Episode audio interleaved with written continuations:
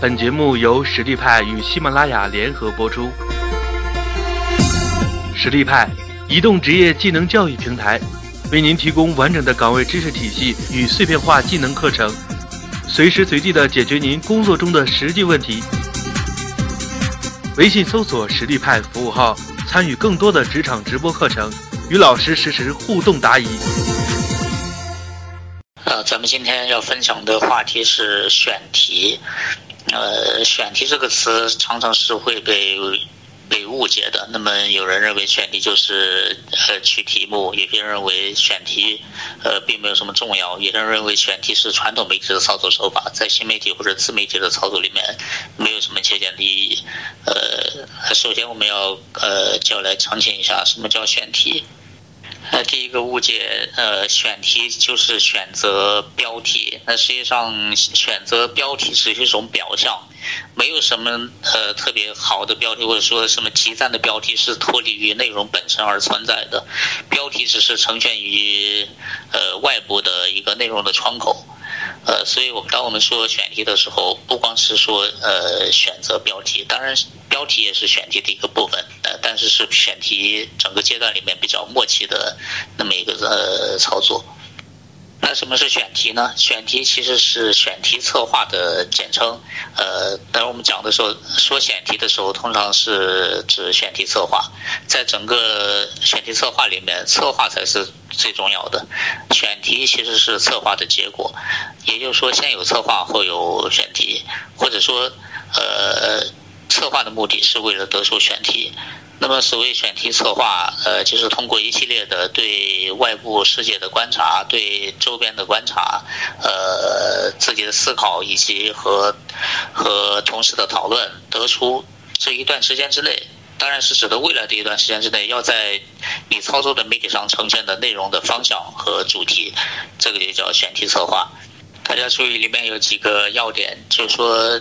做选题策划的过程当中，一定是基于大量的观察，呃，大量的思考，还有甚至大量的讨论，这个是一个要点。第二个要点就是说，你的媒体呈现的内容方向和主题，这个是得到的结果。过程是观察、思考和讨论，那么结果就是要呈现的内容的方向和主题。那为什么我们要做选题策划呢？有些朋友可能认为，我做微信公众号的，或者我做某一种新媒体的呃上的 app 的，或者说一种新媒体的题材的，这样做选题策划还有意义吗？实际上，选题策划在任何媒体操作里面都是呃特别重要的一个环节。你无论是做传统媒体、报纸、杂志也好，做电台也好，做电视也好，做新媒体、做微信公众号也好，选题策划都是特别重要的一个呃操作阶段。那为什么要做选题策划呢？并不是因为我们认为选题策划重要，它就应该做选题策划。选题策划的重要性是在于以下我要讲的那么一点，就是说媒体。内容的操作是一种吸引受众注意力的艺术。呃，我们说的受众是一个术语，也就是说你的读者。呃，所有媒体操作的目的都是为了吸引受众或者说读者的注意力。那么，吸引注意力的要点在于和读者或者说受受众保持一个价值观和审美观的共鸣。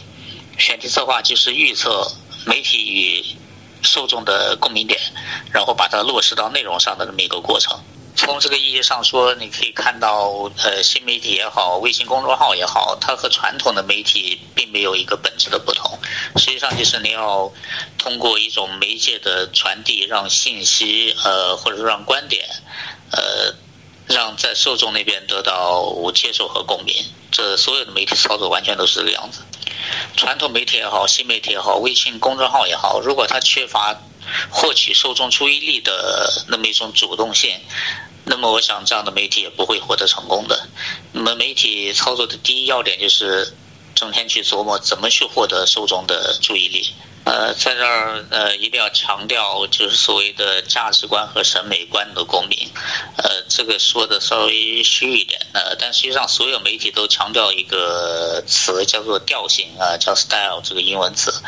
一个没有调性的媒体是不能称之为成功的媒体的。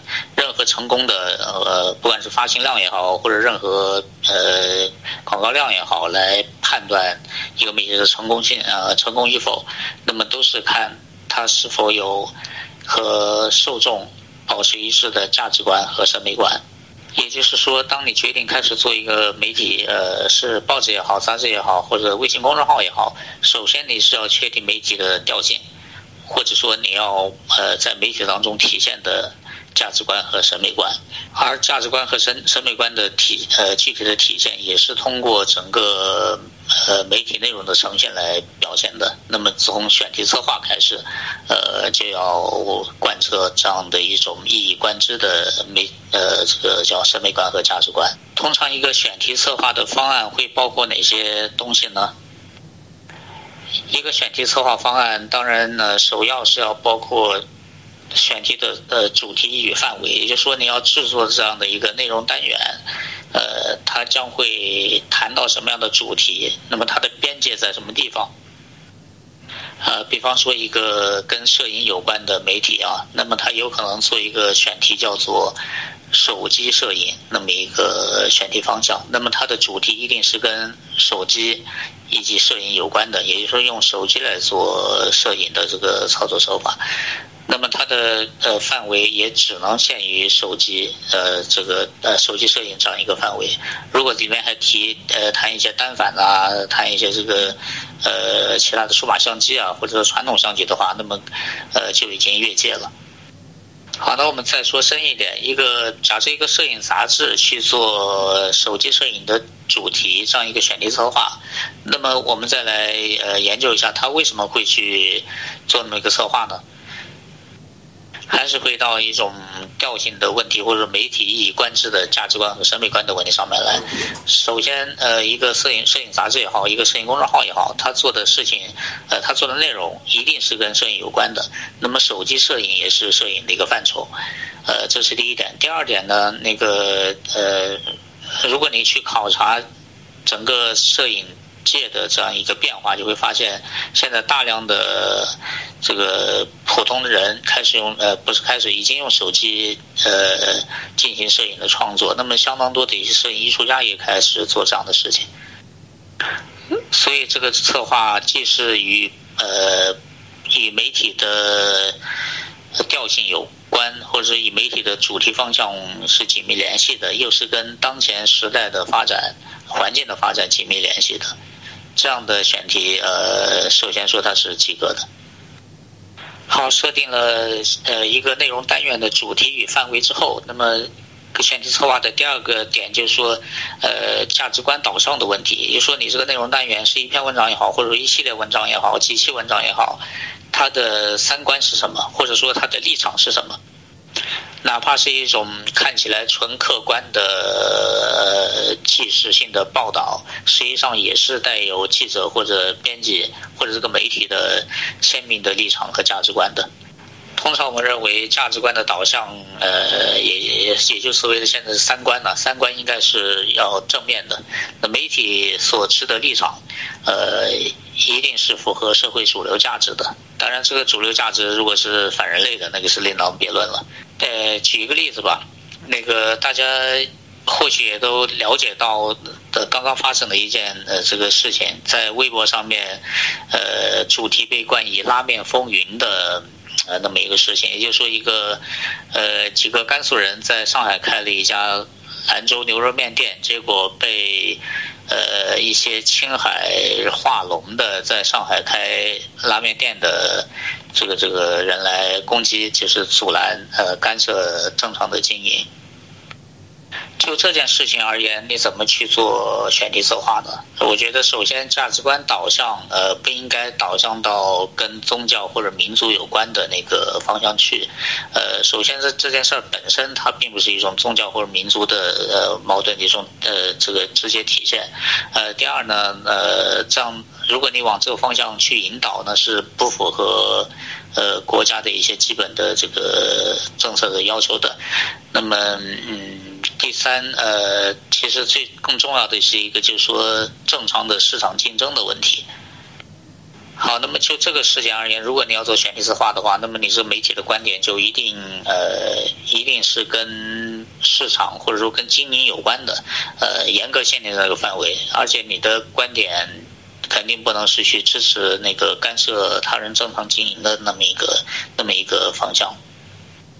那刚才也提到一点点，就是说选题策划，你的价值观一定是要和社会主流，或者说，呃，另外一方面更重要的，就是说要以国家的政策是相符合的。如果，呃，谈一些不符合政策方向的、不符合这个宣传部门要求的舆论方向的，呃，不符合法律法规所规定的这样一种呃东西的话，那么你会面临一个非常危险的境地，呃。实话说，中国并不是一个言论自由的国家，这一点呃好还是坏，我们不在这里讨论。当你在一种呃被限制言论的环境里面去做媒体的时候，一定要注意呃，一定要注意你的言论的边界。当你不注意这个问题的话，就容易容易被封杀。我为什么要呃用呃相对长的时间来强调这一点呢？呃，这个是在呃我的工作经验当中曾经遇到的一个血泪教训。呃，当时我管的一个在线论坛，因为某位网友发表了那个不允许讨论的，就国家不允许讨论的某个话题，结果导致服务器被有关部门。呃，直接没收，然后后来经过长时间的努力，又去找人去做检讨，后又接受处罚等等等，半个多月才把服务器拿回来。你像对于一家呃靠网络论坛起家的那么一家公司，呃，你的网络服务器被没收，导致半个月不能运正常运营，是多么惨重的损失。在中国做媒体就是一种。带着镣铐在钢丝绳上跳舞的呃那么一种行为，其实是相当危险的。一旦不注意，你就可能陷入到非常呃，不但令媒体本身，也会令你自己陷入到一种危险的境地。所以，呃，真的奉劝大家，那个敏感的东西千万不要去碰，呃，特别是时政类的话题。那么，在自媒体这个领域，我们也看到很多的。